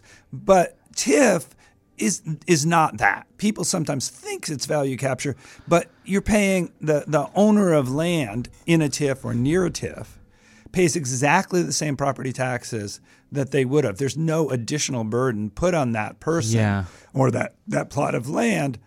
And so it, it shouldn't be confused. Right. Right. It's interesting, and, and so in that way, it's it's almost kind of literally a, a, kind of subsidy for, for private development. Right. A lot of times it is. It can be a subsidy for private development. So, so let me just tell you something that Yeah. that you know, and this is the way in working on the report that my my idea about TIF really changed. Is like, Yeah. why would you want to use this mechanism to subsidize pri- private development? We Yeah. want we want to ask why do you ever want to subsidize private development? But Sure, but- yeah. right. But maybe even if you do, Yeah. why should you use a TIF? Why not just like be upfront? And I think the reason is that potentially a TIF can get the incentives right hmm. in the sense that if you're a government and you say, well, we're going to give some private development to a developer, the problem is you don't know if they're going to do what they say they're going to do right they promise you a beautiful building and you know we're going to we're going to build this new restaurant there's not going to be any alcohol right Right. and then you know 2 weeks later they're applying for the alcohol license right Yeah. after you've given them the development or so, or something you know or this is you know so you know what I'm saying Yeah. right and um the on, on the other hand if you're a developer and the government says we want you to develop this area. You know, this is an area that's badly in need of capital. There's some vacant lots here or, or old buildings.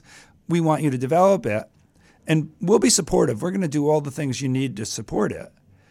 Neither of those parties might trust each other, Right. especially if they think there might be a change in, in um, leadership in either of those organizations. Yeah. And so TIF is a way of like engendering some trust Hmm.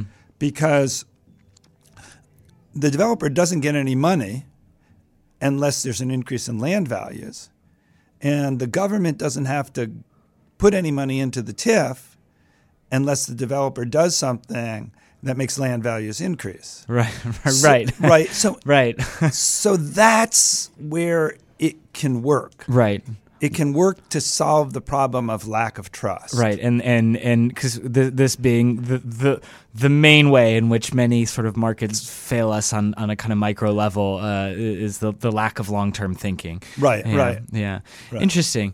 Yeah, so I I mean I I think. Uh, you also did a kind of meta meta study, which which uh, uh, of looking at all of the studies of TIF's effectiveness, which I thought was was really interesting. And and maybe is this like the first time that kind of thing's ever been done, or Yeah. one of the few times? I mean, you know, there have been individual articles with sort of literature reviews, and, Yeah. but but, the, but I really tried to pull together everything that I could find, and um, you know, I, I will say that you know the basic conclusion of it is kind of what I told you before: is that the the, the older studies find are more likely to find some benefit of TIF, although there's some mixed things. The newer studies tend to find that TIF really underperforms, and the newer studies are generally better because we've gotten better data, we've gotten Yeah. GIS, we've gotten all this kind of stuff, we've gotten better methodology, and it's like I said, I've been writing on almost 30 years, so like. The newer guys, it's Yeah. pretty intimidating, but the young guys are really, really good, right?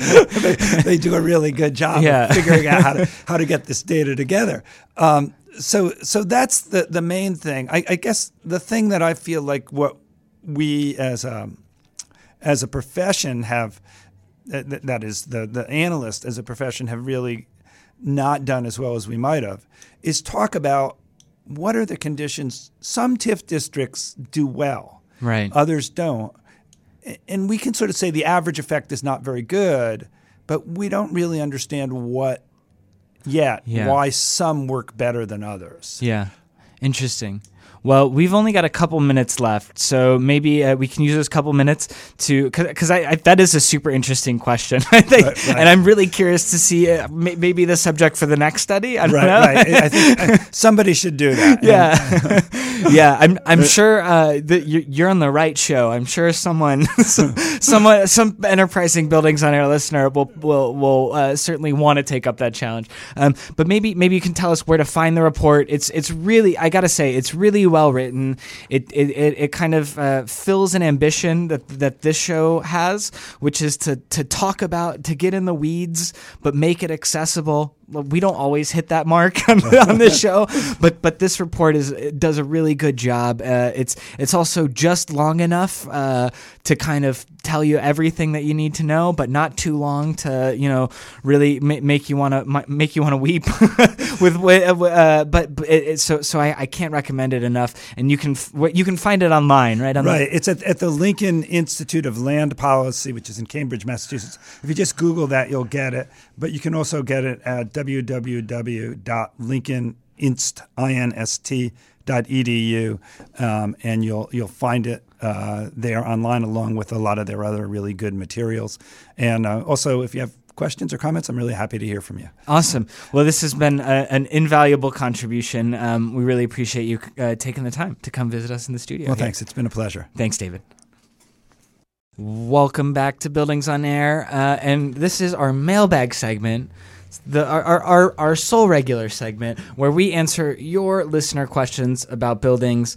Um, and our regular mailbag correspondents, Ann Lui and Craig Reschke, could not be here this month, so we have uh, uh, ringers in the studio. They're gallivanting around what Serbia or something like that. They're on a I- yeah, pontoon boat, I, you know. I, I can't keep track. Uh, they're they're they're movers and shakers.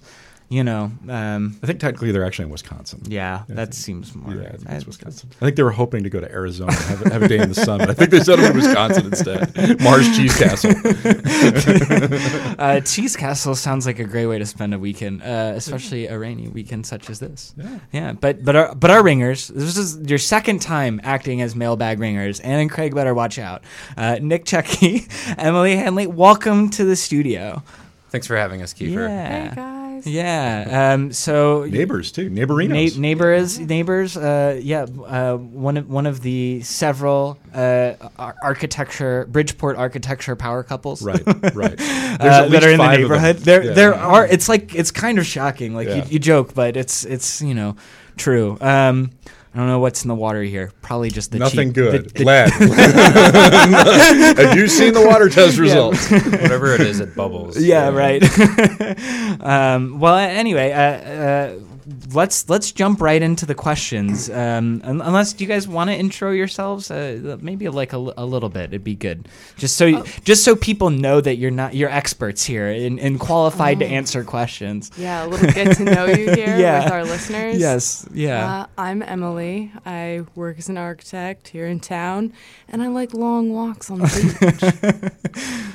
Uh, Nick, a Bridgeport resident, architect for four years here in Chicago. Yeah. And I think my favorite color is, uh, we'll go with green today. Nice. All right, Yeah. the classic icebreaker questions. Uh, So let's let's go with a question from uh, sometimes building on air producer uh, uh, DJ Wu, uh, who who asks a really good question and and sends in a question every month. Uh, God love her. Uh, what is the purpose of those cotton wicks that stick out from the first floor of apartment buildings, usually right above a basement window? The ones I see in Hyde Park are usually on older brick three to four story courtyard apartments. That's a great question, and it can be hard to identify those strange building elements. Yeah. Um, I assume what, what DJ Wu is talking about is um, a little bit of cotton filler that's put in weep holes behind um, sort of masonry facades. Typically, there's a little bit of an air cavity behind the, the brick or the stone, especially on older limestone buildings. Yeah. Um, and that's just sort of keeping the, the hole clear of other debris and allowing water to weep to the outside. Yeah. It's like a little straw. Yeah. or It's a- keep it's a wick. keeping it. Yeah, it's a Yeah, it's a It's, wick. literally It's a wick. truly a yeah. It is a wick, yeah. Yeah. So, uh, good question. Like super, super observant. Yeah, because uh, I think that's one of the things that like got me really interested in like brick as a material. Like, like is walking around and seeing like what what what is that thing in that building? It's super weird. And yeah, yeah. And it's, it's hard to think of a better American city for all the, the brick and stone detailing Yeah. uh, of like early American architecture. Yeah, I, I've been thinking a lot about this because because you know like about the the fact that we can't build sort of solid brick walls. I think we talk about in mailbag a lot, and because they're they're sort of like weird porous elements, so that like that idea of like having an air cavity there to, to sort of stop. Um, I I've been doing some research and I realized that that they they've been doing that for a really long time in buildings that were deemed to be like moisture sensitive, like old like like medieval libraries have a a, a, ca- have a cavity wall construction, um, which I thought was super interesting because I always kind of associated that with like you know modern brick veneer sort of um, or, or stone cladding sort of uh, uh, things, but it was they they use a thing called a rat trap bond, which was a, a type of brick bonding that I had never heard of. Um, yeah. Because it, it makes a, a cavity for rats to get trapped in, which is vile. It is. It is. It's fine. If- if Just guys- what every homeowner wants. Trap, trap rats. Yeah, right. if you guys happen to be in Bridgeport, by the way, and you don't know what Kiefer is talking about or what Julie's talking about, if you if you happen to be in the neighborhood, walk down Bonfield Street at Bonfield and Lyman. There is a new construction on the corner there that has wicks in it. They they put mm. them in when they re Yeah. brick faced it. So if you're listening to this and you feel like running out to Bonfield and Lyman, there's a nice park you can hang out in and catch some rain um, today and and check it out. Yeah. All right. Well, next next question. Um, okay. Uh, if if I place scotch tape on the edges of my heat vent that's on the ground, will it catch on fire? My vent on the floor has ants coming out of it because the carpet around it is lifting. So I, if I put tape over where the vent and the carpet meet to fix the carpet lifting, um, I, I'm worried that that will uh, catch on fire because we use the heater during this time of year. Will the tape catch on fire? Wow, so many layers to this question. It seems like the wrong question to be asking. That seems absolutely like the wrong question to be asking. Yes. So let's break it down. I think you've got a couple questions here. One, how do I deal with ants? I would suggest you go get some of the ant traps. They're Yeah. super inexpensive. They work great. That's step one. step two, the next question seems to be about carpet lifting. Um, there's a couple ways to deal with that. One of the easiest ways is to go get some double-sided uh, carpet tape. It's super inexpensive, works great. That's a much better way to hold down your carpet rather than going with a scotch tape or above the carpet type solution. You want to hold the carpet down from the underside, Yeah. if at all possible. Um, both of these are, you know, super inexpensive fixes if you're a renter. Um, It's like less than five bucks. Yeah, and this is why you're the expert. This is why you're the ringer here. Yeah. This is incredible honing in on the, the core parts of this question.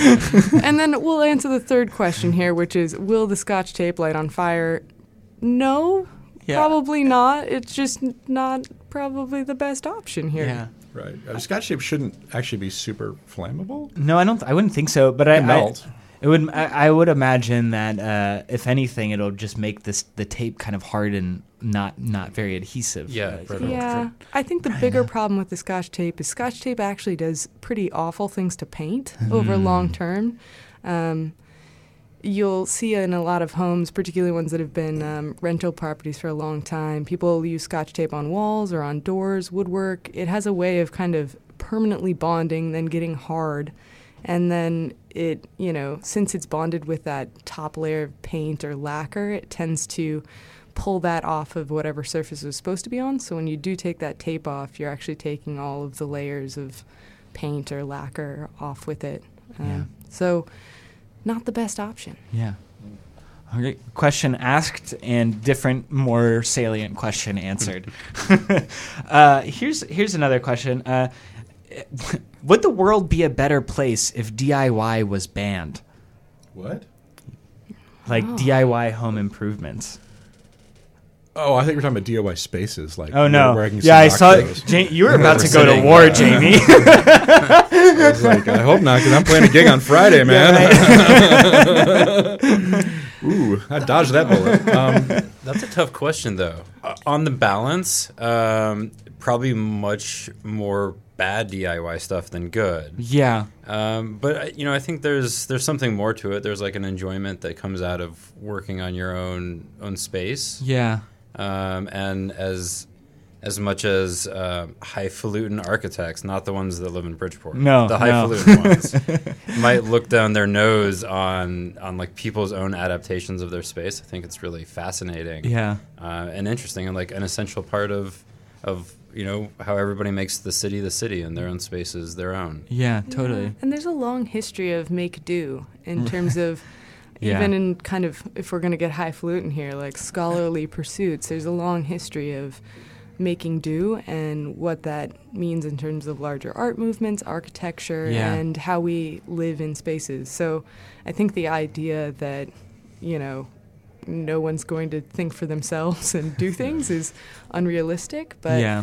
I think the idea that um, maybe we should be more cognizant about what we try to undertake Yeah. and more thoughtful about it might might be nice.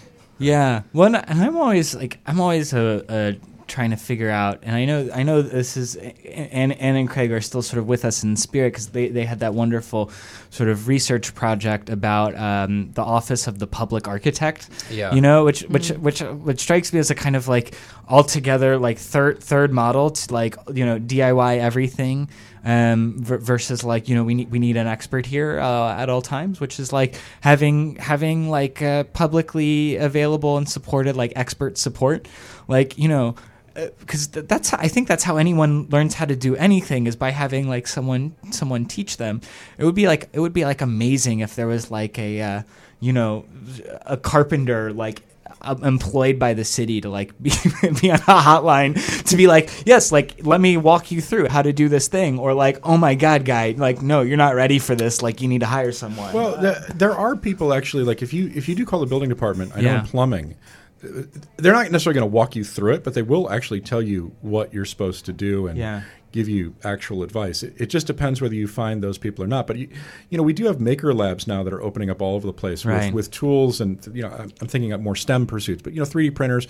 There are places actually. Uh, I think Lucy Parsons has bandsaws. I mean, they they actually want you to come in and learn shop and and do this stuff. Um, that's not necessarily an advertisement. Put scotch tape on your carpet as a DIY fix. But I mean, um, I actually have the exact opposite. I think that if if people actually knew more about tools and machine work and working with their hands, the world would be a better place Yeah. because you'd have more investment in your own space. It always depresses me when I meet people that have no frickin' clue how to use a power drill or, or you know how to use a saw. Those are those are essential skills. Like I'm I'm deeply embarrassed. I don't know how to work on my own car. That has like been my Rubicon that I've never crossed. and um, but you know I know how to do plumbing. I can I've done a lot of basic homework. I don't do electricity because that's something that I think a, a trained professional probably should do. Uh, you know, that's kind of deadly. But you know, I, I, honestly, I really do feel that if more people learn how to do that stuff, whether they did it seriously or not, that's not the point. But knowing how to do that stuff is empowering, and it it, it makes you feel more in tune with your own environment and the built environment. I feel, I feel very strongly about that. Yeah, totally. And that yeah, there's like I think we we brought it up on the show before, but there's the the I think he was Austrian or German, but there's a, a weirdo weirdo architect, an outsider architect. Uh, because such a thing does exist, which is cool. Uh, named Hun- Hundertwasser. Uh, do you guys know him? Oh, this yeah, guy? yeah. yeah. Have, uh, uh, uh, like author of such wonderful quotes as a straight line is a godless line. but but he, he also wrote this thing called the Moldist Manifesto, which I think has come up in, in the mailbag before. That's all about how uh, we, we should totally dispense with architects and uh, people will learn their own lessons maybe the hard way, but that's okay because buildings usually creak before they fall down. So not that many people will get hurt and the world will ul- ultimately be a better place when with everyone kind of making their own dwellings. So He's Scandinavian, right? Yeah. That's a very Scandinavian point of view. So yeah, it's it's the ex- the extreme thing, but yeah, I, I'm I'm generally a f- fan of, of these kind of community initiatives where people people have a kind of safety network to, to be able to like D- DIY. Yeah. Maybe not do it yourself, but like do it yourself with With others. with Yeah, others. With your neighbor's help. DIY. Oh, all right. Sounds like a swingers club advertisement, Kiefer. it takes a village. yeah. Um, all right. We have a, we have another question um, from uh, uh, from Ryland Auburn. Another uh, uh, buildings on air mailbag question asking stalwart, uh, which which we're uh, super grateful for. And and he, he says this is a big one. I recently removed a floor to ceiling mirror that was mounted to the wall of my 1950s era apartment. The mirror was attached with screws at the top and bottom, but also had baseball sized patches of black mastic, tar like globs, holding the mirror to the wall. My concern is that this black mastic contains asbestos. I am reasonably confident the mirror is not original to the building and was likely installed in the past 20 to 30 years. Should I be concerned about asbestos? Also, how do I remove the damn stuff from the wall if it is not asbestos? It is stuck on like a glob of black tar. Uh, the wall surface underneath is plaster. Uh, and then there's there's some follow up questions about what to do if if it, it all goes awry, as if it was scotch tape pulled from the wall. Um, Well, I think we should uh, thank Ryland for his devoted listenership. yes, for- absolutely. Yes, absolutely. Yeah. We need more of you. Yes. And and generally, I think with with asbestos and a lot of hazardous materials, there's not much concern um, if they're not too old. So um, you may know as well, Kiefer, Hmm. but 1964, I think, was the uh, the big environmental act um, Yeah. that was passed that outlawed asbestos. yeah. And so it, it persisted, I think, in products um, that maybe were already around or on the shelf for a few years after that. But if something was installed after maybe 1970, there shouldn't be a lot of concern that it contains asbestos. yeah. Right. Yeah, and if you are worried, there's a couple things to consider. That asbestos in, you know, when it's not airborne is fine. So if you don't know and you want to go do some research, you can leave it alone. It's fine. If it's mastic on the wall or something else, as long as it's not airborne, it's not going to hurt you. Yeah. So, you know, it's always a good moment to pause, go do a little research, Google a bit. Yeah. You know, if you're really concerned, call in an expert. But, you know, if you do encounter one of those things, Yeah. It's okay to walk away slowly. Yeah, right. a, a- a classic example of a DIYO project. and Bring this in- Buildings on Air is happy to be your O. in this- Right. I, I would say, knowing something about mastic and materials, it's probably. I would be very confident. I, I, I agree with Nick. This probably doesn't have asbestos in it. I think a bigger concern is how. What is the surface of the wall that you're trying to remove it from? Yeah. Because there's a practical thing here. If it is wallboard, candidly, you're better cutting the wallboard out and replacing it. yeah. If it's on wallboard. If it's not, if it's on plaster, it gives you some more options. You can probably use some commercial solvents that you can't use on wallboard because the plaster will hold up to that. But um, that would be the follow up question I would ask because you, Yeah. you really do need to know what the surface of the wall is like to give an appropriate What? removal for any kind of adhesive product. We have the answer here. Oh, It says okay. The wall surface underneath is plaster that is original to the building Okay. and is likely covered with lead paint. Uh, plaster repair will be the follow up question. Is a drywall patch sufficient, or am I stuck chiseling out the plaster and very carefully filling it back in with new plaster? Well, so there's a couple things, and I actually had to do this in, in my own house. I had 1917 horsehair hide lath and plaster, until of course my house went up in a puff of smoke, uh, and is now replaced with with drywall.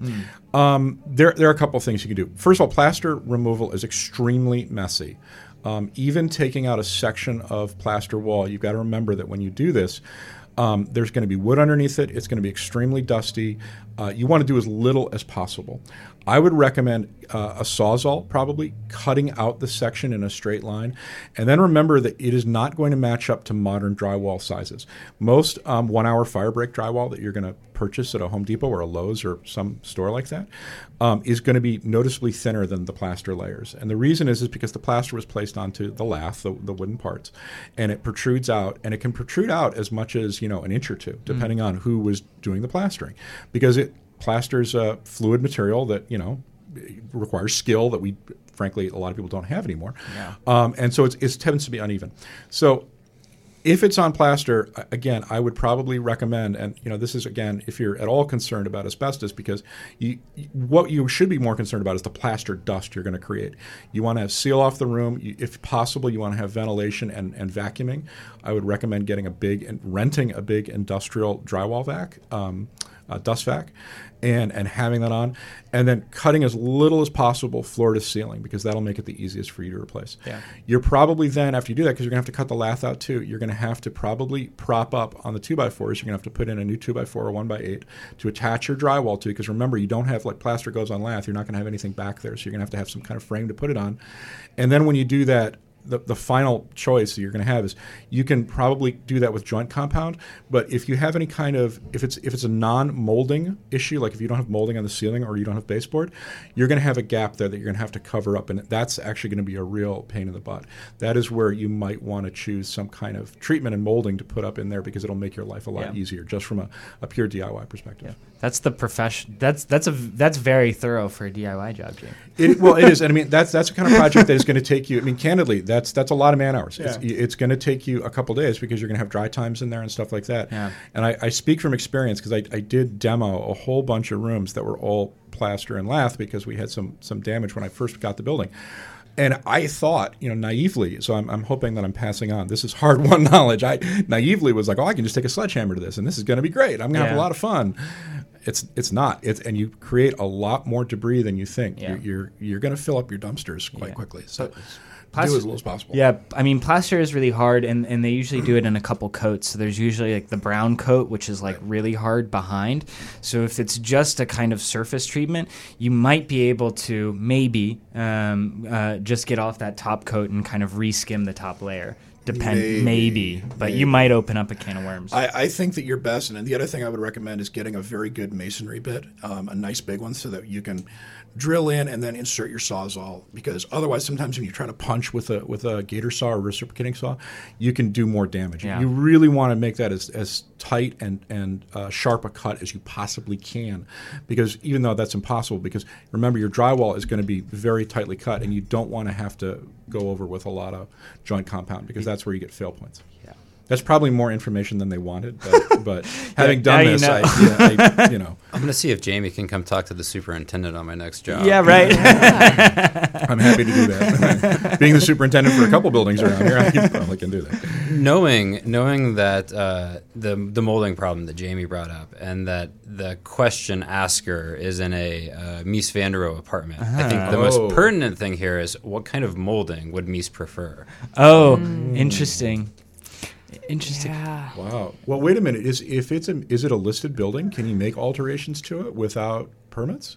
Because I mean, I, I didn't Sorry, think of Ryland. that. I didn't think of that. He, he, may, he probably, if it's a listed building in California, would have to pull permits because that would be a significant architectural change. If you, I mean, I, th- I think No, you're not. It's you, it's repair and replace permit if uh, if it's under a certain amount of square feet, even Yeah. even on a job like that. The- but I think, yeah. The other thing you can do, and I don't necessarily recommend this, but mastic dissolves with um, kerosene, gasoline, and some alcohol solvents. I, I think that if on, and I know Nick is looking like, uh, but you you can take a test with some with some solvents and see if that will dissolve the mastic. I think you're going to be left with big stains that candidly then you're going to have another issue with Yeah. because that stuff bleeds through any kind of sealer like a BIN or a, a, uh, what's the other one? Kilz. Oh, Uh, yeah. you know, Yeah. and th- those that's another whole can of worms too. Um, if it's a 1950s building, there's modernist building. There's probably tons of asbestos in it anyway. well, yeah. like you know, Other places than the mastic. yeah, yeah, like which I which I love. I remember like one of when I was studying for my architect exam. They're like, "We, you found some adbe- asbestos in a building. Like, what do you do?" And like one of the appropriate answers is cover it up. like, yeah, yeah. yeah, yeah. Which I always like. That doesn't seem right, but I guess it is. Yeah. Do you- Encapsulate. encapsulate. That's the technical yes. term. Like, what are we gonna do? We don't have money for anything. Right. We'll, just, we'll put something over it. yeah, and encapsulate sounds very, very like technical. I know, right? It makes you feel better about it, don't you? It's not just Yeah. oh, I'm gonna cover it up and forget about it. It's, no, no, I've encapsulated, encapsulated. it. Yeah, right. Yeah. Yes. I yeah. I, f- I frequently encapsulate my emotions. It's like- yeah, it's the it's not a it's not a sort of Irish Catholic thing. It's a, just encapsulating uh, Yeah. states of mind, right? Yeah. See, it seems so much better. yeah. uh, next question: uh, How do I decorate a guest room with a 2003 theme? Oh man, There, there was some follow up to this too about how the person uh, was really into uh, the, the.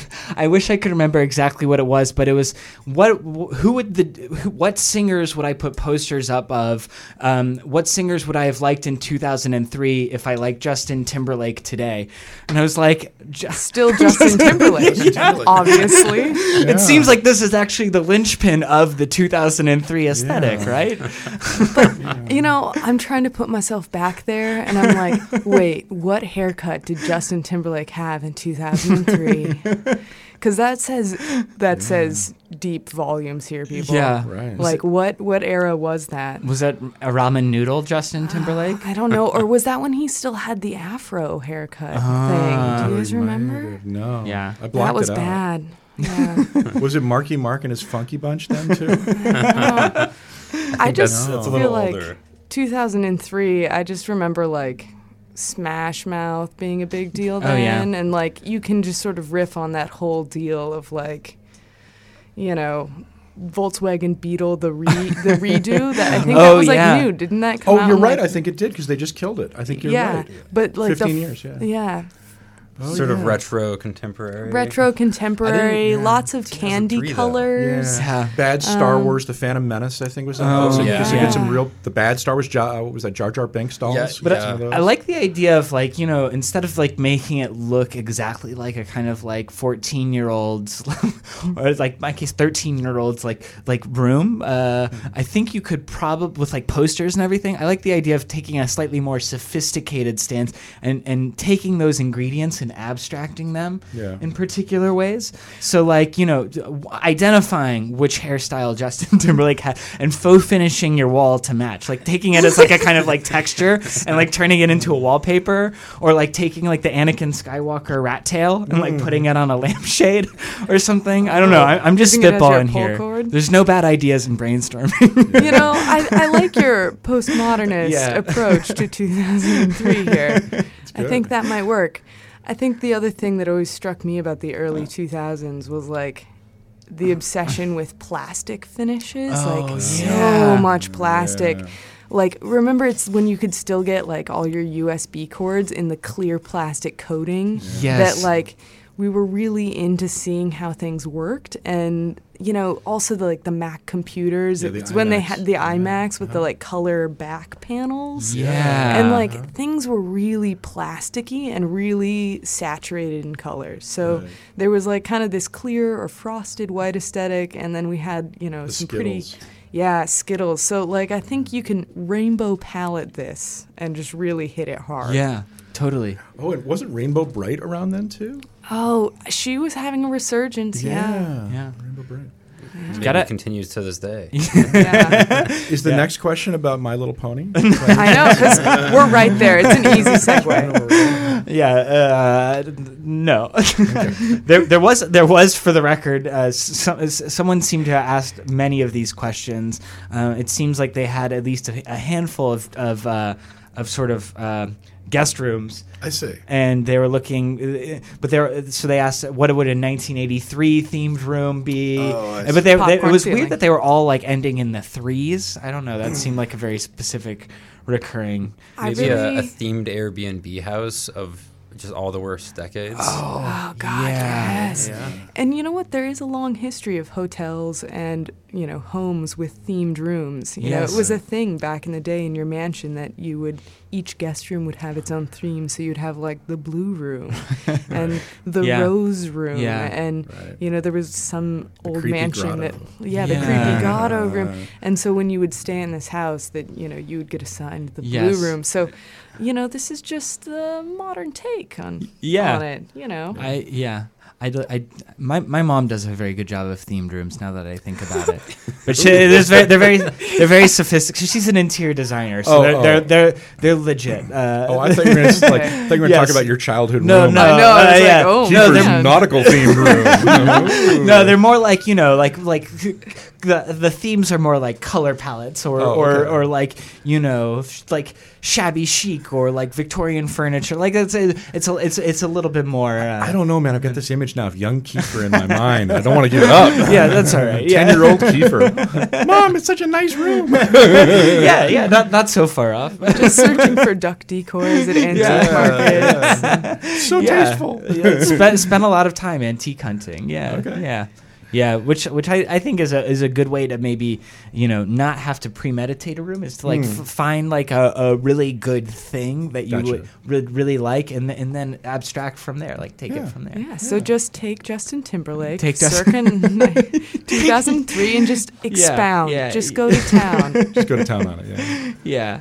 Uh, let's Got one see. more? We got one more. Yeah, one more. more. Um, Yeah. Let's see. Boop, boop, boop, boop, boop. Anybody know why resin epoxy would heat up so much? I was in the process of making a uh, live edge resin tabletop. I mixed one part epoxy with the other part hardener and mixed thoroughly. I then poured my base coat and laid the slabs of cedar on top. I left the room for about 30 minutes. When I came back, the resin was super hot and it actually warped the polypropylene sheets that it was sitting on. Oh man, take it away, Nick. Do do all three of us have a story about architecture school resin fires? Because we, we certainly do. yeah. I've I uh, have been my, my students have to cast for things for this class, and so there's been several casting accidents. Luckily, this is not one that has happened. Uh, take it away. Fortunate, yes. Yes. Uh, so resin, uh, any sort of two-part plastic product, resin, um, even concrete, goes through an exothermic reaction, um, which is is the process of the two chemicals combining and giving off heat, um, and that's an integral part of of all these different mixtures setting.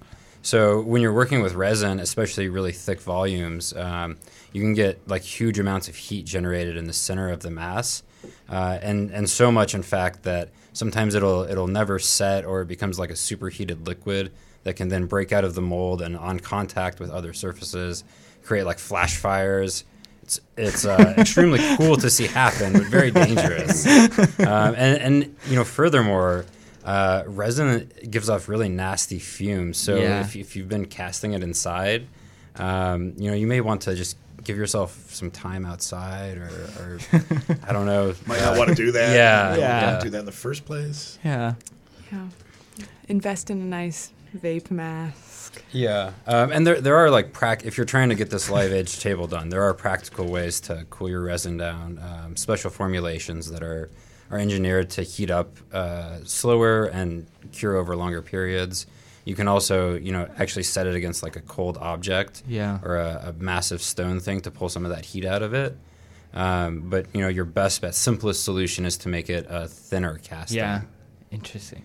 There you go. Asked and answered. I, I, I also was going to go on a, a diatribe about my thoughts on resin pour tables. Go, go ahead. we, got, you have a couple minutes if you, if you want to. I do don't it. know if I can do it in a couple minutes, Well- but but I know. But I, I mean, I, I really I've been thinking about this a lot about how those resin pour tables are like interesting in, the, in that they're the kind of image of craft more than they actually are about craft itself. Mm. Um, in in that you know because woodworking I always think is, is having to deal with the kind of imperfections of the material to create something sort of like perfect or like or at least flat like as, as all tables are flat. Um, that is the essential character of a table. It's a raised flat surface. Um, but but but a resin pour table i always strike it strikes me as interesting because it's it's putting the imperfections on display which is its own kind of p- poetic but but it, it, usually it, it, it's not actually like like craft in in, in you know you're you're you're sort of because you're not having to wrestle with the imperfections. You're just sort of putting them on display and they become this kind of like image or texture. Um, and maybe it has more to do with the kind of like the the the the Instagram categories that the resin pour table videos like like find Oh, themselves yeah. in. Maybe that's more of my sort of beef with uh, because I've seen some beautiful resin pour tables, of course. I really But- thought you were going to go a different way with this, like those resin cast tables where people put like bottle caps in them. Oh, like, yeah. records. Like I thought we were harking back to our No. DIY question. Uh, yeah. Oh, yeah, In that case, I almost love it even more because it just like goes like it's like you know fully embracing the kitsch and like the kind of like plasticky fakeness of it. Like it's kind of like that like there. And the wood ones seem to be more like you know oh like the I this is like m- m- like I'm making something like very like sort of like Ron Swanson like sort of thing. When it, when I feel like it's actually like the kind of opposite of that in particular ways. It ve- it's actually very sort of dig- digital, even even though it's like make in the sense that it's it's sort of like a rendered surface, even though it's sort of physical in in in, in place. Um, anyway, something something I've been thinking spitballing here. Uh, Did you have a bad experience with uh, resin tape? no, no, it sounds like I've got like a real like a vendetta here. yeah, it- yeah. You're getting a little heated. Yeah. I don't know. I, I've I've just been thinking a lot about it. He These just are the- has deep feelings, okay? Hey, I do. I- you know. I do. This is like this is why I've I've never I've never done any drugs at all, and I and I don't need to because this is the kind of garbage that goes through my mind constantly Mm-hmm. without any additional sort of chemical stimulation. Except, except for cigarettes. Uh, so I quit. Oh, did you? Yeah, I oh, quit. Congratulations. Yeah, thank you. Oh, congrats. Yeah. Yeah. Ah, that's a good job. Good job. Well, what's coming up next month, buddy? Uh, I have no idea yet. Cool. Yeah. uh, well, Nick and Emily again, unless Anne and Craig get it together. That's that's, That's my. so Always uh, look out, look out, Anne and Craig. Um, Yeah. But but no, uh, in, in all earnestness, thank you guys so much. You you you're, you're our, our go-to ringers, uh, and I appreciate I appreciate you guys making the trek to the studio, um, and and helping us answer these uh, important salient questions. Always happy to. Yeah. Thanks for having Great. us. Thanks. And thank you, producer Jamie. Yeah, well, next time I'll try to show up on time. Yeah. You know, try, try It's to all right. We, we, we're only a few minutes behind. It's and, okay. Uh, yeah, we're making it good. up right now. Yes. Too. Thanks to the guys at Beer Download who didn't show up today. So All right. it's all good. Hey, with that, I should remind you you're listening to WLPNLP Chicago 105.5 FM Lumpen Radio because it is the top of the hour. Kiefer, I guess I'll, I'll see you next month, right? See you next month. Okay, guys, take it away.